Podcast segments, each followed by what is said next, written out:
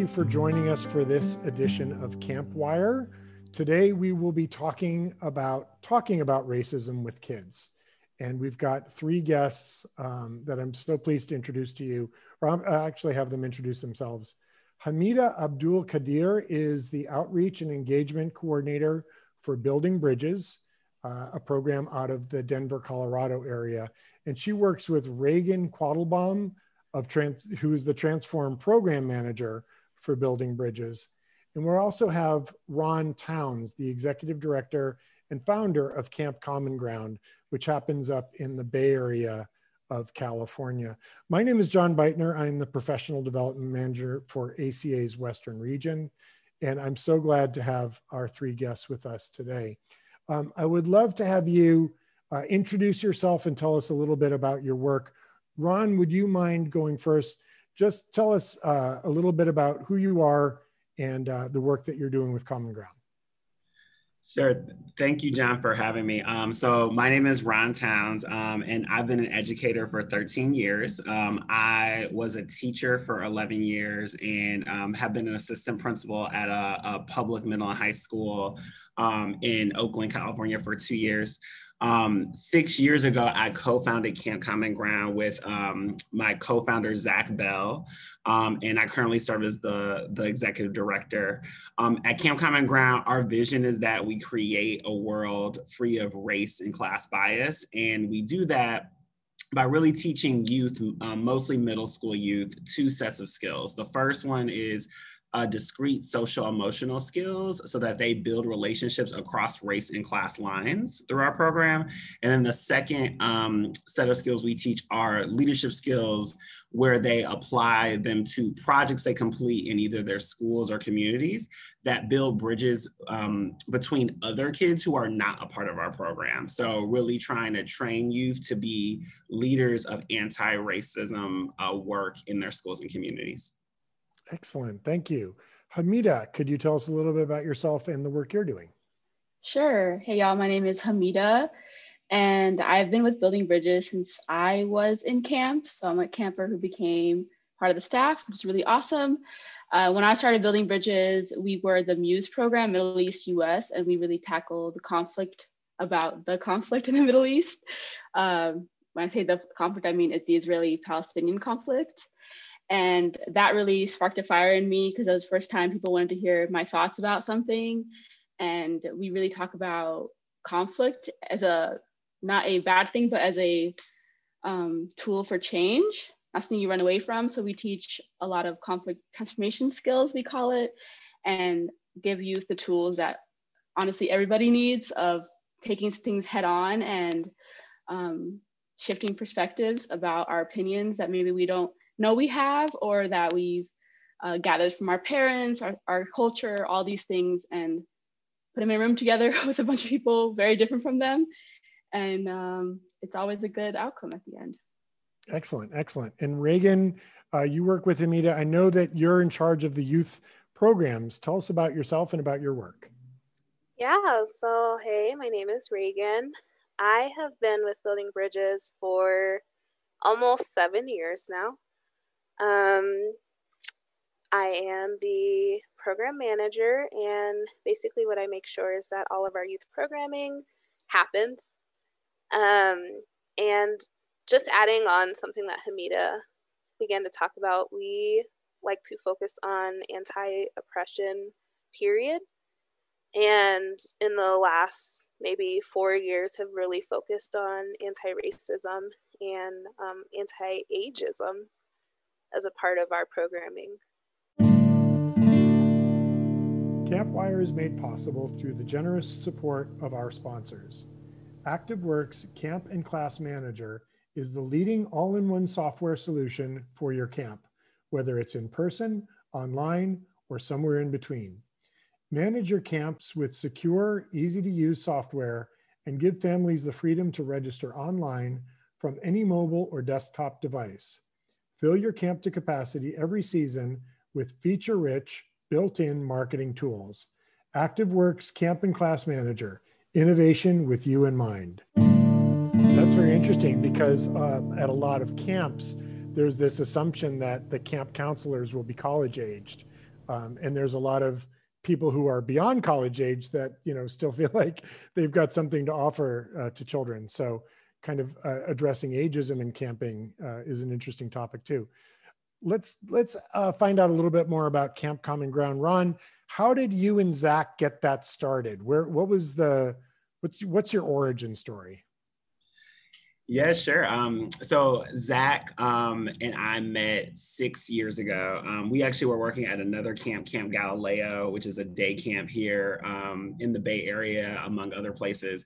And we just became friends as as people who work together. And um, just through our friendship, um, we both have been in education for a few years, Zach as like an after school director and myself as a teacher at that time. And um, we just were hanging out one day and he had had this idea about starting a summer camp um, that really um, tried to get people from different backgrounds to build community. And um, he approached me about this and basically i think because of my teaching experience i was able to name that what i had seen as an educator as some of the barriers for kids um, to truly building relationships across race and class lines and how that played out in schools um, and in communities. Um, and that was through experience I had with students, with, with their families, et cetera. Um, and so we met each other in 2015. And then a year later, summer 2016, we launched our first summer. Um, and so now in, um, we're approaching summer 2021 um, we we are entering our our fifth year and we're really excited about it Excellent, excellent. And Hamida, you said that building bridges uh, started with dealing with the Arab-Israeli conflict. Uh, yes, the oh. Palestinian and Israeli conflict. Wow. And did you bring participants from you know the Middle East to to camp, or how? Yes. Tell about that. So, um, oh my goodness, I can go.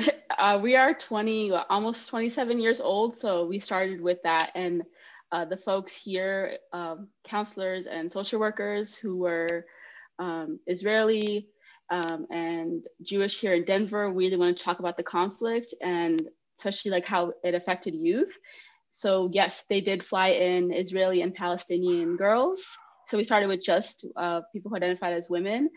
And it was the most bizarre feeling because I was the last cohort of that camp. So it was like 50 of us.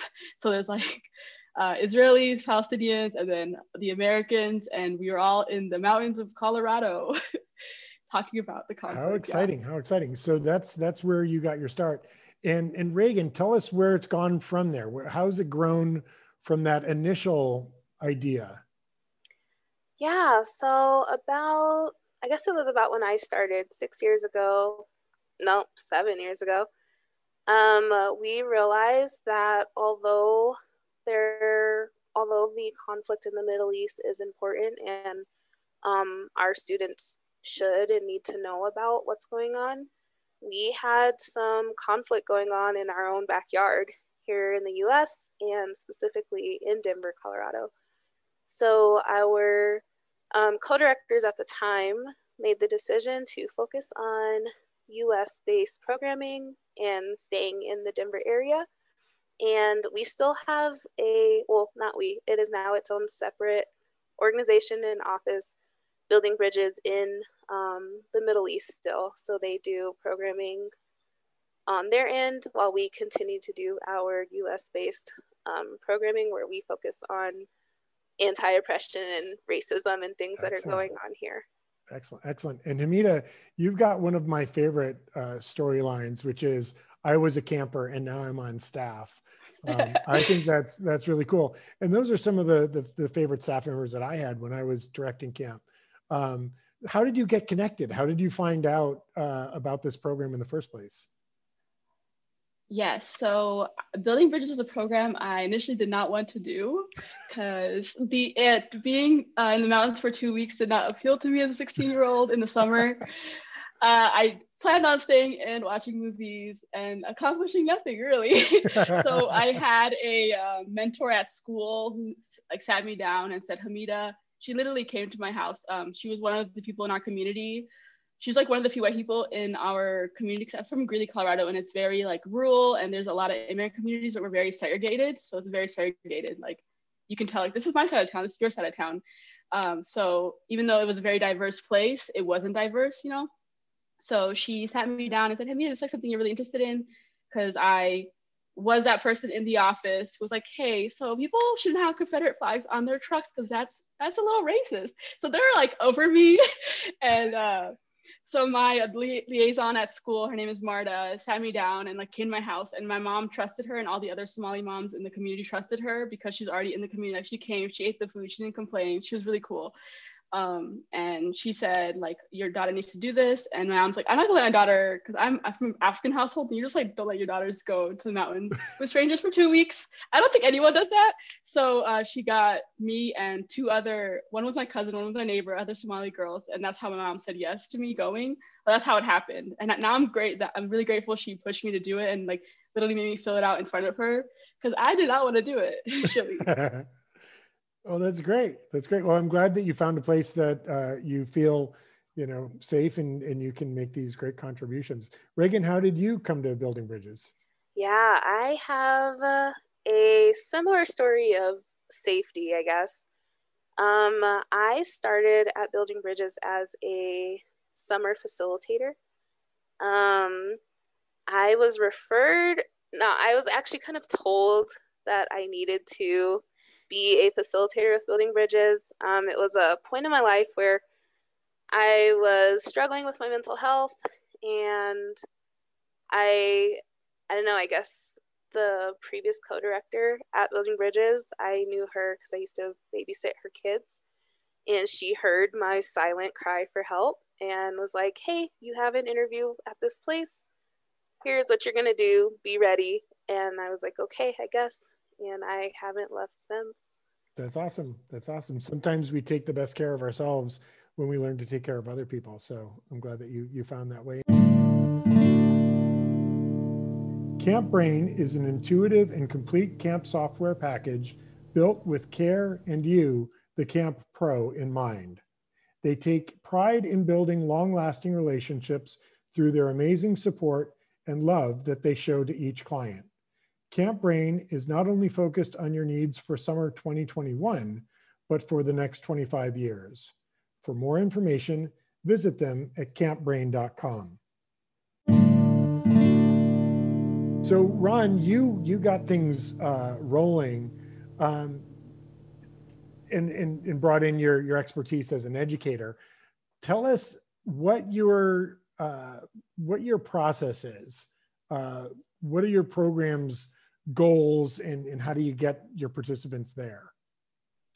Sure. Um, so basically, we're a really outcomes driven organization. So, um, to begin our process, we think about um, what are the skills that we want our kids to have.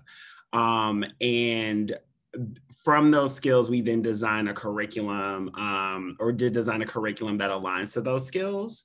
Um, and then we think about how are we going to assess kind of do kids have those? So um, we have a few data points that we look at. So we actually have three um, research-based surveys that we administer before and after the program to see kids' growth in particular skill areas. Um, and then we also conduct interviews with each kid um, after the program to see what they've learned. Um, and then we also try, we're not as strong as we like to be at this, but we actually try to um, contact each family member, um, excuse me, each family of every kid to see is what we're, um, what what are we what we're teaching through our program. Is that translating outside of our program at, at home? Um, and i can go into specific skills if that if i should do that now or not but that's kind of our process well, I'm very curious about the specific skills, um, but this is for all of you. What is what is the makeup of your programs? I know Ron, you said at least middle school. Um, so what's the what's the age range that you're uh, that you're inviting or, or having your program, and what's the kind of racial makeup of your programs? Yeah, um, for sure. Um, so we a kid. So basically, we're a two um, summer program. So kids begin their first summer, and usually they're in either seventh, eighth, or sometimes ninth grade. And then um, the following school year, we do school year work with them, and we call that our Leadership Academy, um, where we kind of follow up on, on skills that they learned over the summer. And then they return for a second summer. So by the second summer, usually um, our youth are in eighth, ninth, or 10th grade. Um, so we, we stay with them from like late middle school to early high school. Um, in terms of um, racial demographics, um, so usually in a given year, about a quarter of our kids are Black, um, about little less than 20% are white. Um, we have 6% Asian, um, usually 39% mixed. So, and that varies like the racial demographic, but, but bi or multiracial students. And then um, we have about 9% um, who identify as Latino only. So that's generally the, the racial demographic makeup of our, of our kids. Excellent, excellent. And what's the, the kind of makeup of participants at Building Bridges? Yeah, so at Building Bridges, it has definitely changed over the years. I will say in the past, it used to be primarily white students. And now, today, this cohort we have are primar- primarily Black, Indigenous, and other people of color. Um, and that was, it took a lot of hard work to make sure that students who do identify as people of color feel like they can be in programming where they are represented by the counselors or facilitators that they work with, um, as well as just knowing that they will not be the only one in our programs. So for now, it's primarily people of color. Excellent, excellent. And uh, Ron, you were going to tell us a little bit more about, you know, what what some of those uh, specific data points were that you're observing prior to participation, through participation, post participation? What are what are the, the things you're looking for and looking at? Yeah, so we um, basically our skills that we teach are divided into two categories so social emotional skills and leadership skills um, and they they differ based on the year so our we call our, our first year kids our year ones um, and so that's when they first enter their in our program um, we we teach a, a, subset of skills that we believe um, are part of building relationships across racial difference and so those skills are active listening um, nonviolent communication, um, sharing vulnerably, um, particularly about race and identity and, and how to do that, um, how to paraphrase for um, feelings and needs for what you heard, and also um, resolving conflict.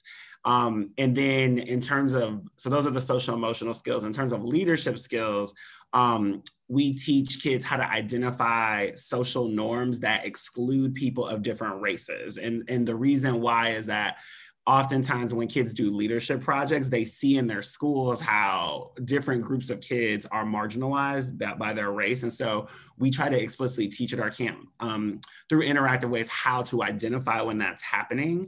And then we teach them um, how to like design a, a, intervention or a project to address that. And, and um, that's really the focus of our school year program is really getting kids after their first summer um, to all complete by May of that school year, a leadership project that has an impact in their school. Um, so, so those are, those are the skills that we teach discreetly at Camp Common Ground. Excellent, excellent.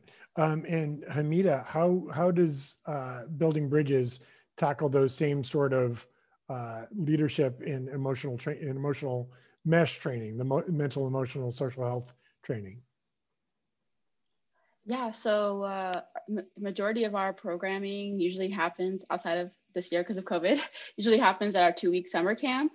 And we call it a, a summer intensive for a reason because it is intense. And that's when we tackle um, race, uh, microaggressions, class, sex, um, sexuality, and gender.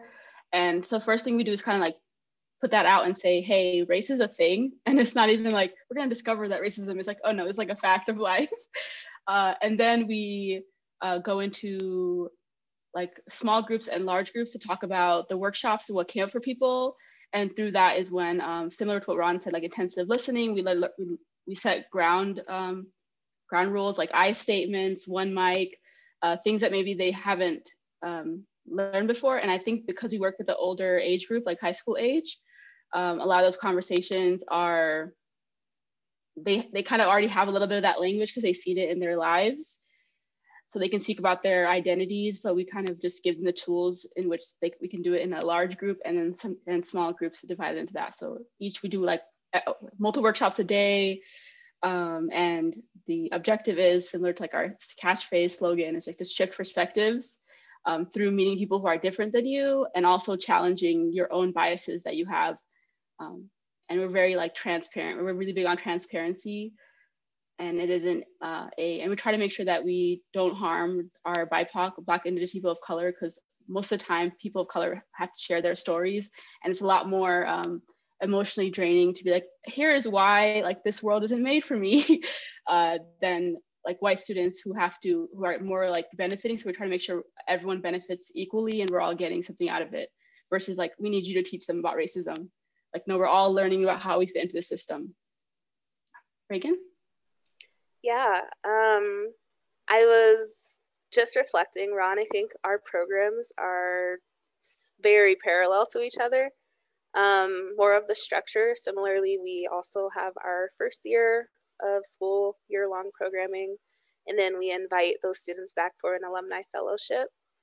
And um, I think our leadership pipeline is really strong. And like right now on our board of directors, we have uh, three alumni of our program, but two of them are youth. Actually, nope, the last one turns 18 this month or next month. Um, but we then invite them to join our board and we pay them as facilitators and we just continue this cycle and that is how like Hamida is here now too. Excellent. And you've you've all been referencing certain little techniques that you do of like one mic and I statements and things like that. So for camps that want to start to include this kind of work, what what sort of techniques are you using that you'd be willing to share with other camps to like to learn more about. Uh, they they they absolutely um, are not as trained as as uh, you are, but if they had to start somewhere, what sort of techniques should they be learning about to add into their programming? Yeah, so I think something that we start off with at Building Bridges is, like Hamida mentioned, our we call them our golden group norms or golden group agreements. Um, where we make sure that no matter how many types of camps or programs students have done or how experienced they are with hard conversations like talking about race, um, they know that we have ground rules such as one mic, or my favorite is make space, take space. And that's just recognizing that um, that if you tend to talk more or take up more space, to pause, reflect, and let others in the group like use up some of that space and for those of our students who are maybe more introverted or quiet we allow them the space to um, push themselves and speak or contribute and we really i don't know we really just trust our group to know that like this is your space that we are just we're just here containing it so it is whatever our students are going to make it and um, it takes all of them. It's not just about the counselors or the facilitators. Yeah, Reagan. Um, we, we love our group norms, and a lot of times the participants or whoever we're doing workshop with are the ones who upkeep it. Um, and we'll just be like, so here's what we agreed to. Uh, my favorite is Reagan alluded to a little bit, but challenge by choice is something we say all the time to the point where people are like annoyed at the end of it um, it's it's like hey you, you're going to get out whatever you put into this workshop if you don't speak then um, people won't be able to hear all your wonderful ideas and we can't hear your thoughts unfortunately. We haven't figured that out yet so you're to have to share.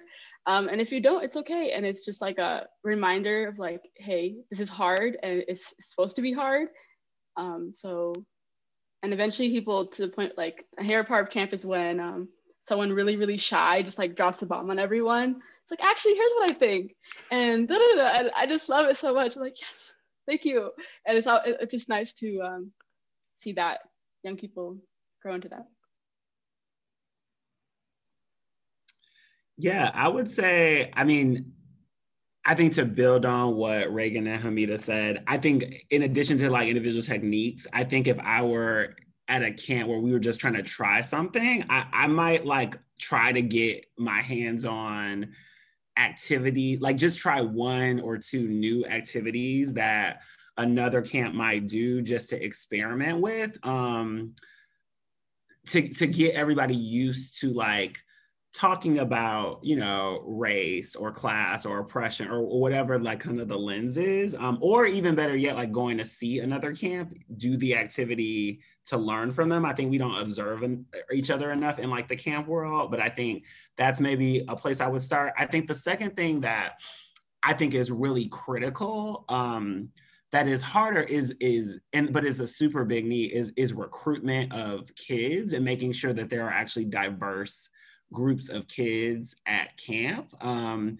I mean, we all know like you can pick out the camps that have diverse groups, and you can most of them aren't do not have that. And I think that um, with Camp Common Ground, I think we we have learned that like that's super important is be really intentional about that and actually go out of your way during the off season to get that because when you get to camp like part of to have those conversations you need kids from different backgrounds to even have those type of conversations right? Like if i had a camp of all black kids right hypothetically and i'm black we are not going to have the same conversation as if we had like a, a diverse array of um you know like like kids of different racial backgrounds so i just think that piece is really important and like getting getting the kid who the kids are matters too Excellent, excellent. And you you bring up a good point. And uh, Hamida, you talked about identity a moment ago. So because it's an uh, it's an audio experience, I'm going to say that I am a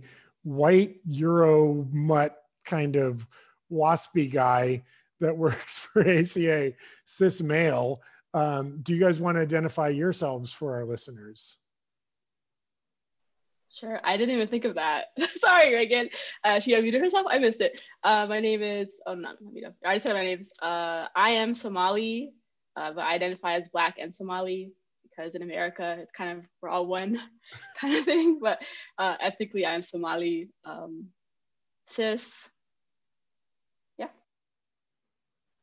Yeah, and Reagan here. I identify as a Black cisgender woman. Um, yeah, I think those are some important identities for me right now. Excellent. And Ron, you've just called yourself a, a go ahead, you can say it. Sure, I can I can tell you. Um, I'm Ron Towns. Um, identify as Black. Uh, he, him are my pronouns. Um, identify as gay and cis male. Excellent, excellent. Um, well, I, I, think that's an interesting uh, point in a conversation like this. If I'm just a listener. CampWire is made possible through the generous support of our sponsors.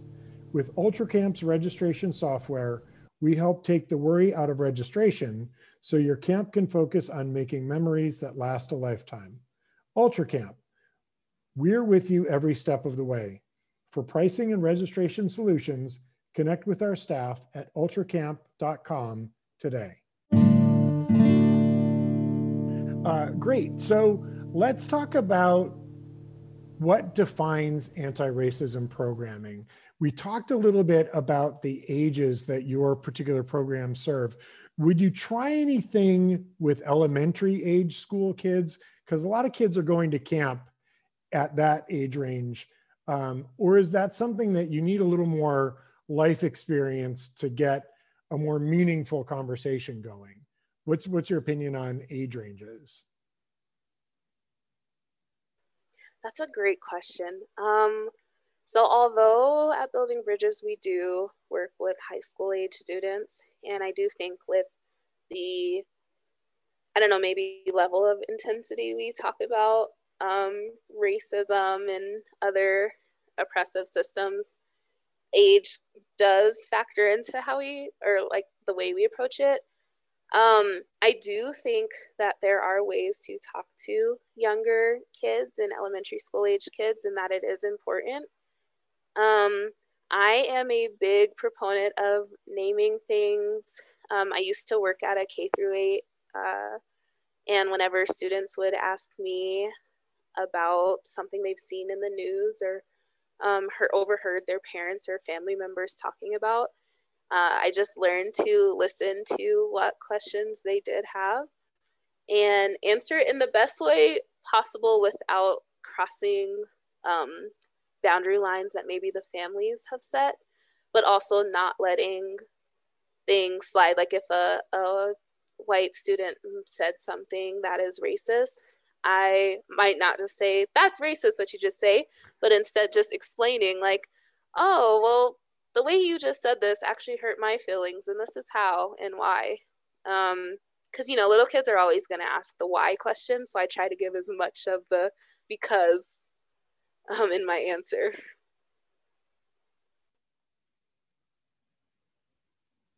seems i always go after reagan so i'll talk uh, i think i when people ask I, i've had people ask me this question before and i just think of how early that p- kids of color have to know about race.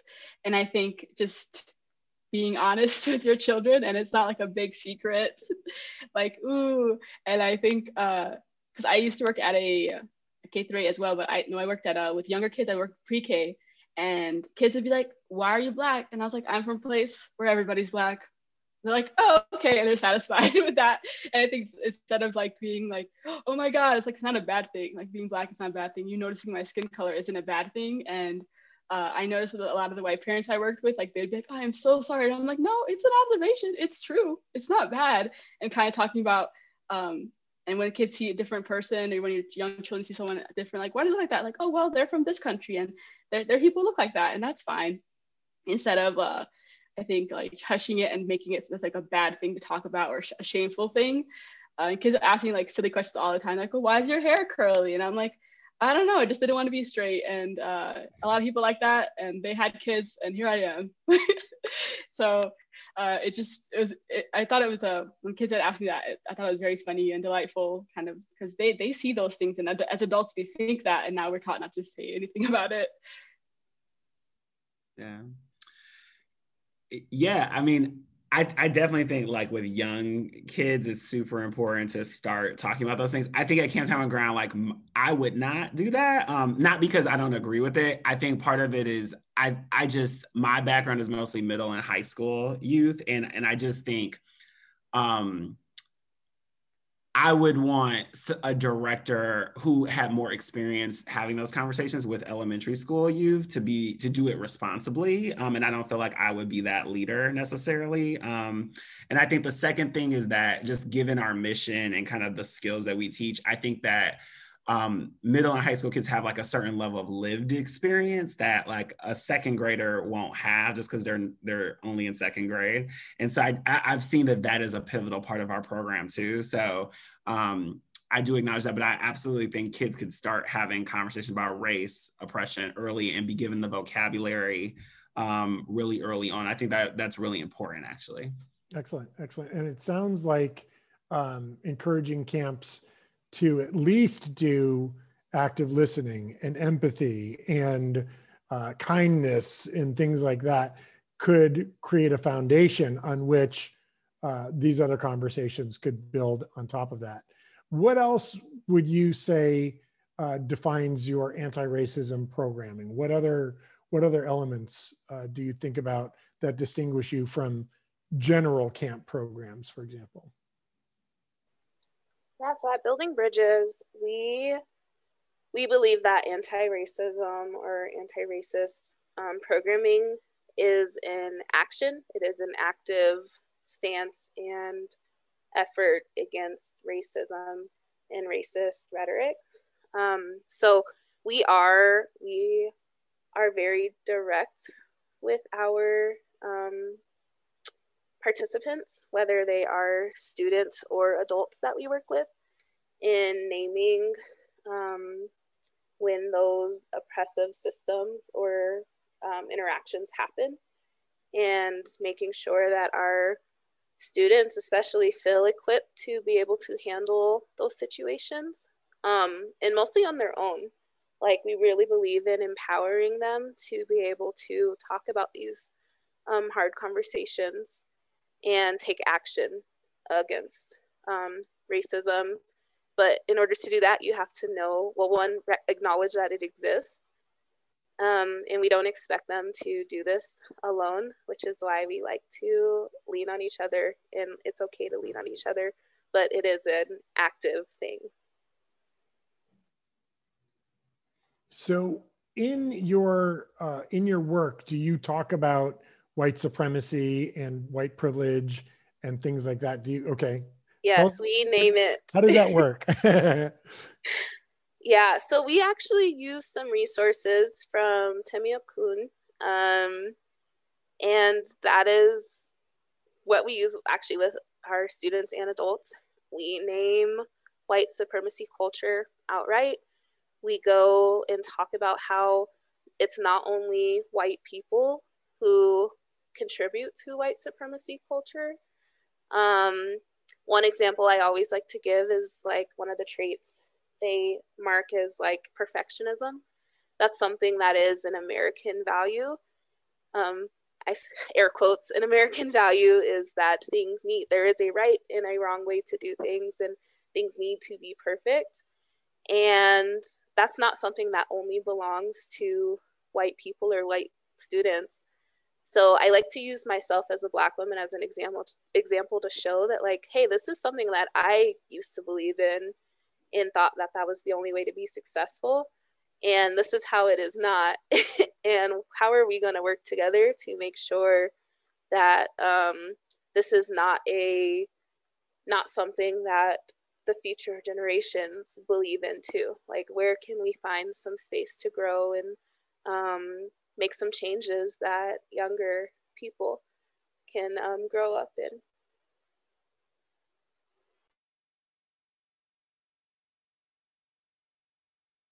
They're both waiting for each other to talk. I'll go. Thank you all. Uh, yes, we talk about racism and just about white supremacy very regularly at work. And I think it just reminds us of what the work we do and what we expect from our young people because we also have to do it because uh, we are not living in a bubble outside of the um, outside of white supremacy. Unfortunately, we are also impacted by it, and it's easy to slip into that. And sometimes there'll be microaggressions at work, and now we have the culture and again the tools of communication we need to be like, hey, you said that thing, and um, here's how it impacted you. For example, like my boss, lovely lady, I love her.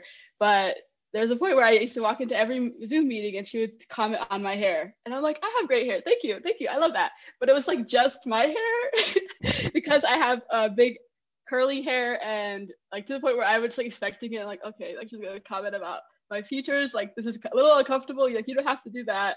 I appreciate it, but and now I'm trying to make everyone else feel bad, but you don't have to comment on my hair every time you see me it's uh, it's always going to do the thing it does. I appreciate it. that's like a small example, but just like calling things out, like, hey, I know you're, I know that here's your intention behind it, but here's how it's impacting me, and um, here's how it funnels into like this bigger system, uh, and like black women and hair and textures and all these things. Uh, so that's another example of how talk about anti-racism at work. Yeah, I would say at Camp Common Ground, um, there's there's kind of two ways we talk about it. Um, talk about anti-racism. So one is in terms of like just how you live your life as a person on the relational um, end, and so basically for us, what that means is that um, every young person in our program has skills to share about their identity, how it has influenced their perspective and also has skills to understand someone else's identity and experience with with identity and particularly race um and to and have skills to like have conversations that that lead to um really meaningful relationships across difference. And so that those are that's why we focus on skills so that young people can do that. Um and the second part of anti-racism is really like addressing structures um, that to us marginalized people of color. And so that's where like the leadership project work comes in.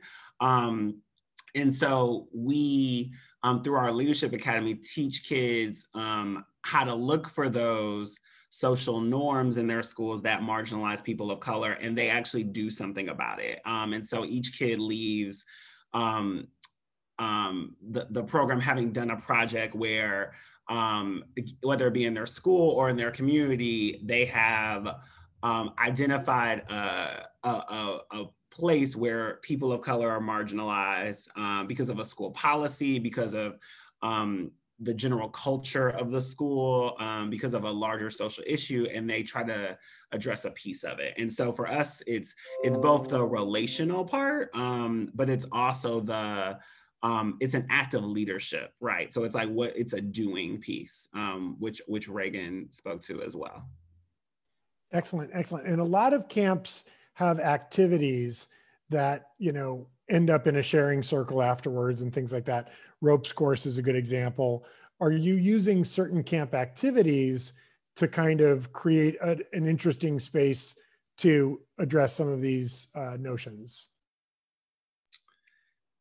Yeah should i i can go first time since uh, building bridges was first before us. Yeah so i, I think there's several activities. I also think because it's it's embedded in our program so deeply but i think if i had to pick like two or three that come to mind um, one is called identity circle um, where kids stand in a circle and then they step forward if they identify with a certain statement. And the statements relate to race class gender sexual orientation etc um, uh, but it's a really a way for them to understand more about each other beneath the surface. And then in the debrief they talk about like what parts of their identity were easy to share, what were not easy, why, and kind of that launches into them sharing experiences about their identity. Um, the second activity that comes to mind that I think has been really effective at our program is concentric circles. And um, that's an activity where they kind of do some of that identity sharing work, but in addition, they actually look at their biases and stereotypes that not only do they have about other people from different backgrounds, but that they know other people have about them but but through the activity they get at the root of it. So like they think about like is it because of the media? Is it because of their parents? Is it because of like where does this come from? And then they kind of they they end by making a commitment of like how are they going to push themselves to like undo that in their head? Um and it's not for and that activity what one thing i love about it is actually is not just about like race. It's about like all forms of identity, disability, um, sexual orientation are common forms of identity that come up um, with with kids in particular, and so that activity comes to mind. And then then a third one um, is I know a lot of camps do a color war, which is kind of like a field day type activity, um, and we do it too. Um, but our color war um, you know, without necessarily getting into all the details, basically it, it, it's designed where it's a simulation that models systems of privilege in our society. And so um, at the end, in the debrief of our version of Color War, um, kids through this role play um, arrive at a place where they are analyzing larger systems of privilege in their their schools and society, and then we use that to launch this conversation about okay, so now what do we do about it as leaders? Um, and so those those are three activities that I think we we do that come to mind around this issue of anti-racism programming. Excellent. Hamida Reagan, what what activities are you using?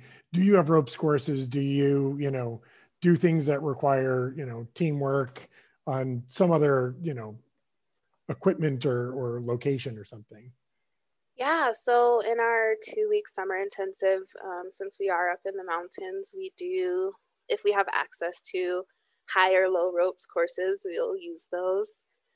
Um, something that we tend to do every summer because it's always available is the like spider web um, activity and really teaching about um, more about like consent and like how do size and sizeism and biases and that we have against that or like talking about people's physical appearances or things that might be wrong with them. Um, and we use that mostly to teach our uh, students how to communicate with each other um, when some harm has been done which then leads into like how can this translate in other areas but as for some um, identity directed activities we also have an activity called identity circles um, but instead it is uh, we have our students uh, draw five circles and a star with their name inside, and they list identities that are important to them. And then they get to talk in pairs and then in a larger group about like, why are these um, identities important to you? Do you think that they will stay the same or change in five or 10 years? Um, do you think that the identities that like you wrote, do other people perceive? Do you, how do you think they perceive them? Um, my favorite two activities we do though, we have one called um, the Four I's of Oppression, which is just looking at how internalized, interpersonal, um, institutional, and ideological um, systems impact different identities. Um, we typically use it to talk about racism and like how they all are connected. And then we also shout out to Kimberly Crenshaw, use um, an identity wheel to talk about intersectionality and how um, different identities can, different oppressed identities can exist within people, and they do. And how do we recognize all of those dynamics in knowing that you are also, um, you are working with someone who has some in, um, intersectional identities. So, what are we going to do about this? How are we going to approach these conversations and find common ground, I guess? Excellent, excellent. And thanks for, for naming the Kimberly Crenshaw uh, re resource of the wheel. You mentioned another resource earlier, Reagan. Um, you did a shout out to who was it that that created a resource that you use? Yes, uh, Tema Okun. So it is T E M A, and then last name is O K U N. And he is mostly credited with talking about white supremacy culture and lists out the different traits that you have. And there's some really awesome um, resources out there. Excellent, excellent. So as you're thinking about uh, that, um, and Ron and, and uh, Hamida, feel free to jump in. What other resource, resources might camps look to to start training up themselves, their leadership teams, et cetera? What other resources come to mind? Well, of course, I'm going to have to do a plug for building bridges. um, um, uh, we, especially with COVID, we have moved a lot of our, or all of our trainings online and in a virtual space. So we do offer trainings for adults, and um, we specifically like working with adults who work with kids um, where we talk about white supremacy culture and we talk about race and racism and classism.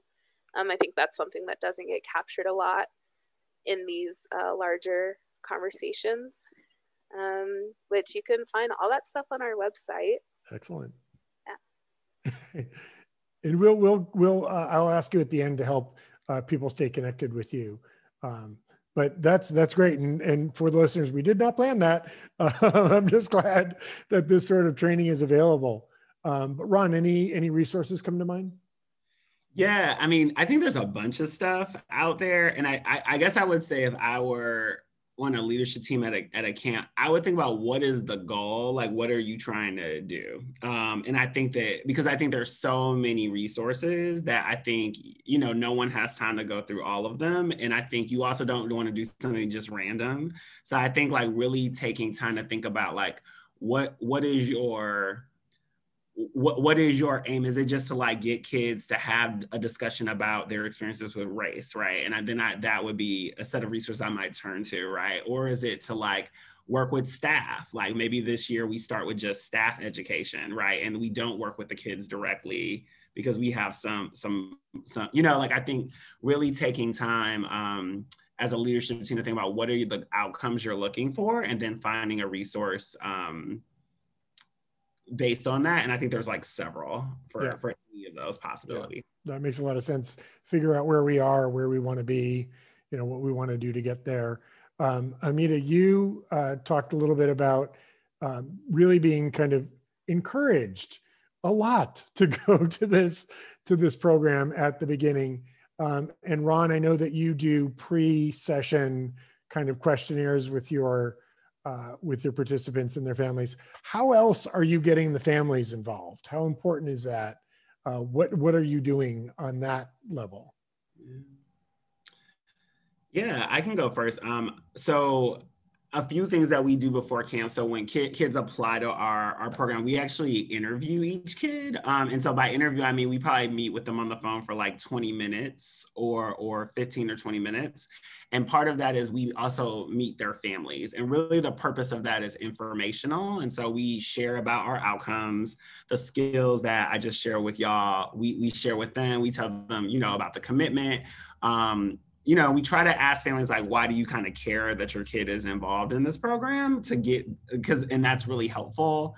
Um, because when we start camp, we already like know a lot about their families, you know, um, as well, which just helps on so many levels. Um, the second thing we do is the month before we go to camp, um, we invite, so we work on a cohort model, right? So like um, kids in the incoming cohort, them and their families are invited to a May event that's like their orientation to camp, but we also um, invite the kids who are like year twos, who are like a year ahead of them, to that same orientation. And the year twos like do this, we call it passing the torch, but basically it's like they do um, a ceremony where they like induct the new kids and their family into the Camp Common Ground community. So that's something um, that we do. And then then after kids do their leadership projects, like like a year later, um, we invite families to that presentation um, and invite them to participate, watch, give feedback, etc. So those are probably the main ways that we engage families. Yes, so we do also do similar thing. We interview our future participants and kind of get a read of the identities that are going to be there, and that informs uh, what kind of facilitators we're going to hire because we do want the facilitators population to match the participants so they can see someone that looks like them um, in leadership roles as well. So we're really intentional about that. Um, and I think Reagan can talk more about this because she is a transform manager, but that's like the overlay. Reagan? Yeah, so another way we like to try to keep our families connected and engaged because um, we truly believe that in order for our work to make the best or biggest impact that it can, we have to have buy in from the trusted adults in our students' lives. So um, I will periodically like reach out to families to like ask if there's any resources that they need or if things have come up in conversations with their student while they're in our programming um, that they'd like support to talk, support with to talk about. Um, and then we just send them like updates every month through our newsletter like this is what's going on, this is what's new, this is how we're talking about this topic. And we do encourage our families to, um, well, one, we tell them like you are now a part of the Building Bridges family. And as a family member, like we're gonna take care of you. Like let us know if there are ways that we can help and um, we will do our best to do so. So we really like to like not only keep our students close, but keep the families close as well so that um, our students stay engaged. Excellent, excellent. And um, you've already spoken a little bit about the the kind of transformation of we're focused on Middle East uh, peace issues to well, wait a second, there's some real problems here that need uh, attention. What do you see as uh, the difference between maybe your last generation of campers and your next generation of campers.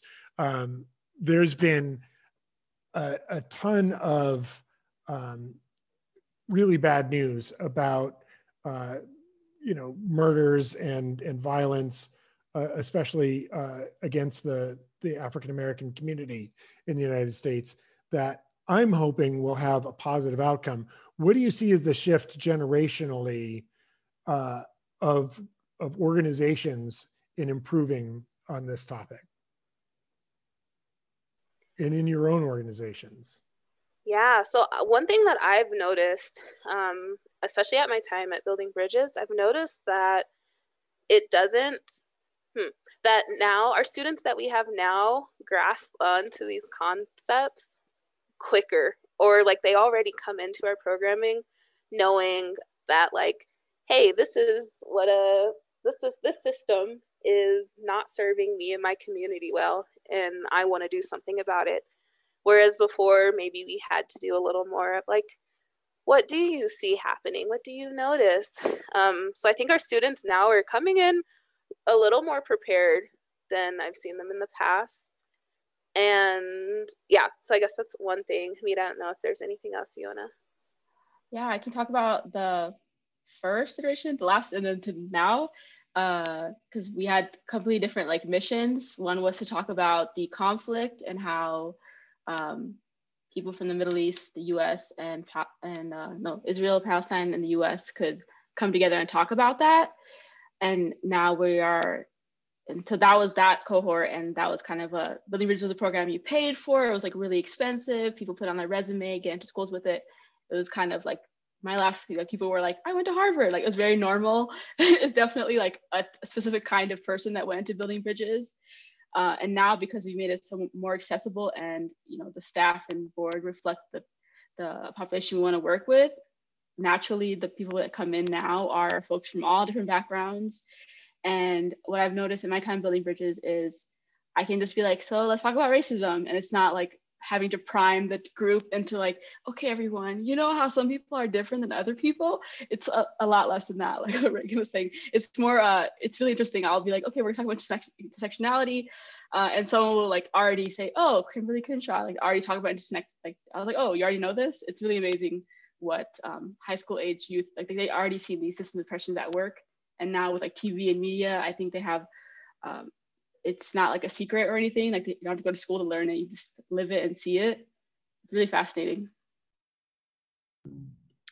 yeah, I mean, our program is different because we we've only served this generation. We we've you know this is only our fifth year, so we we don't have the the history that Building Bridges does. Um, I would say though, looking forward, one of my hopes um, for for Camp Common Ground Youth is is part of my vision is that when you know they're in our program, but then like you know if we were to contact them in like five years, they would be in college or or in their career, and they would be assuming you know leadership roles that that are doing where you know unofficially or officially doing work like this um, to make sure it's not just staying with our program but it's like kind of like embedded in how they live their life and that um, you know, so so I, you know, over the next year or two, I'm gonna be starting to think about how do we track that because at that point our kids will be have graduated from our first cohort of kids will have graduated from high school. So right now we haven't had a cohort that has graduated from high school yet, but we will in about two years. And so I'm really excited for for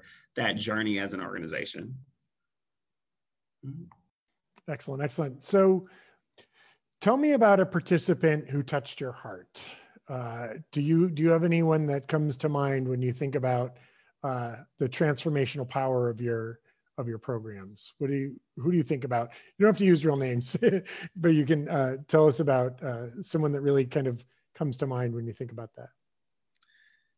Yeah, I can go first. Um, I'll, I'll, use her real name. She, she's uh, Indigo. Um, she came to us when she was a seventh grader.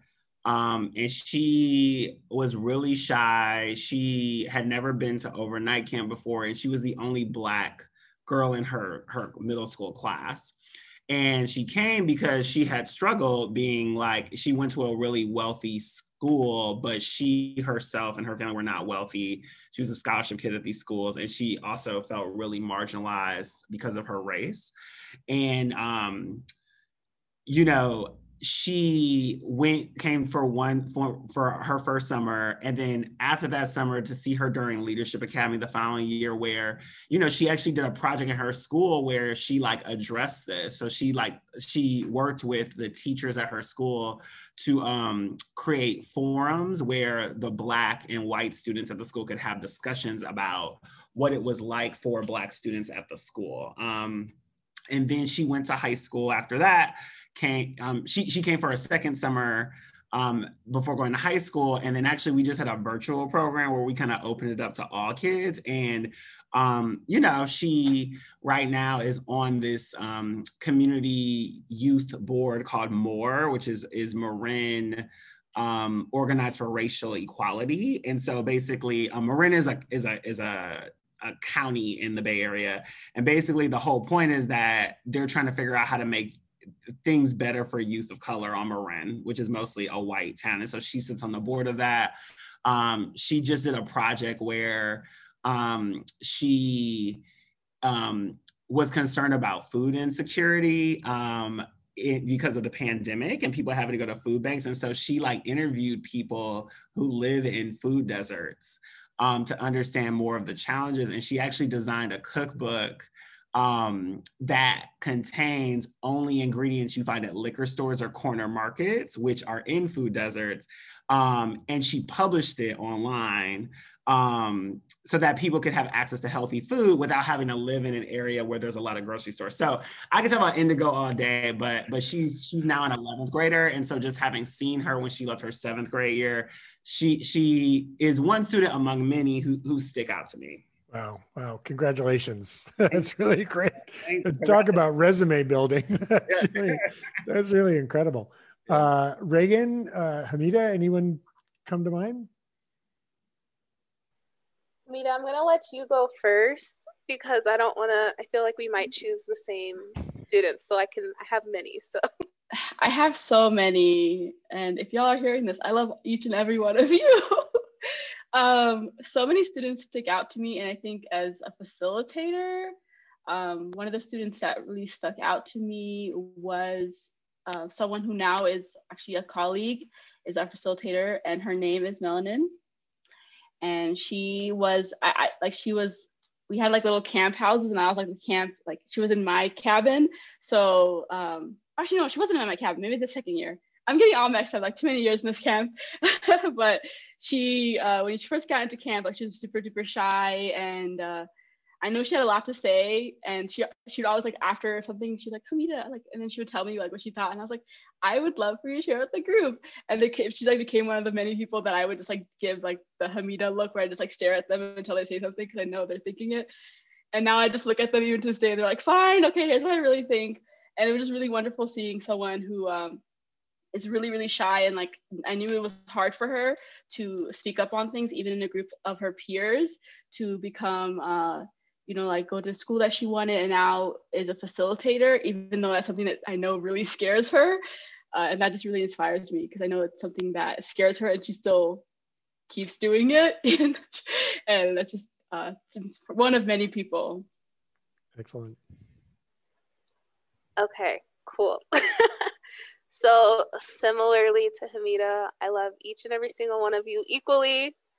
Um, but one person who has really stuck with me over the last few years is a past participant named Riley. Um, now, Riley identifies as a white woman and white young woman. And um, I would say that she she struggles with some like social skills and stuff but I've noticed that um, in her year with us, or two years actually, because um, she became one of our alumni fellows, um, I've really enjoyed watching her grow and lean into her voice. And I will never forget there is a board meeting that she attended with us, a like huge board meeting. We were making budget decisions and transition decisions, and she felt like um, one of our board members was being disrespectful and not like treating her like a child. And um, I'm so grateful that she felt empowered to say something and name it in that moment. And that was really just a moment where I was like, oh my gosh, like, okay, this is working. Like, our model is working. Our students feel empowered. Wow, this is really happening. Um, and it's still someone that I keep in touch with to this day. Um, and yes, there are many stories like that, but that's just something that will always stick with me. That's excellent. That's excellent. Well, thank you all for empowering youth the way you do. Um, and speaking of keeping in touch, how can people stay connected with you after the podcast? How can they uh, connect to you? Uh, you can find us on Facebook at Building Bridges, and on the, our Transform Instagram, it's just Bridges Transform. And our Shift Instagram for our adult work is Bridges Shift underscore. And our website is Building Bridges. Yeah, that was rough. I, I was so confident too. I can I can I can find you with that information. Ron? Yeah, so um, if you just want to check out our work, um, go to campcommonground.org um, and our work is there. Um, I'm also, I love having conversations with people about um, this work or, or sharing ideas, um, or if you'd like to have a personal conversation,